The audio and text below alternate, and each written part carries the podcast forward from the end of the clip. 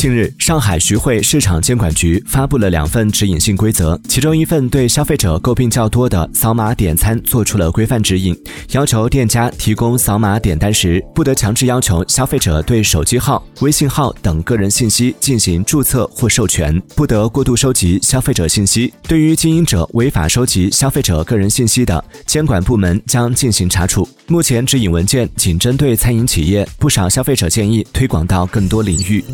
Mm.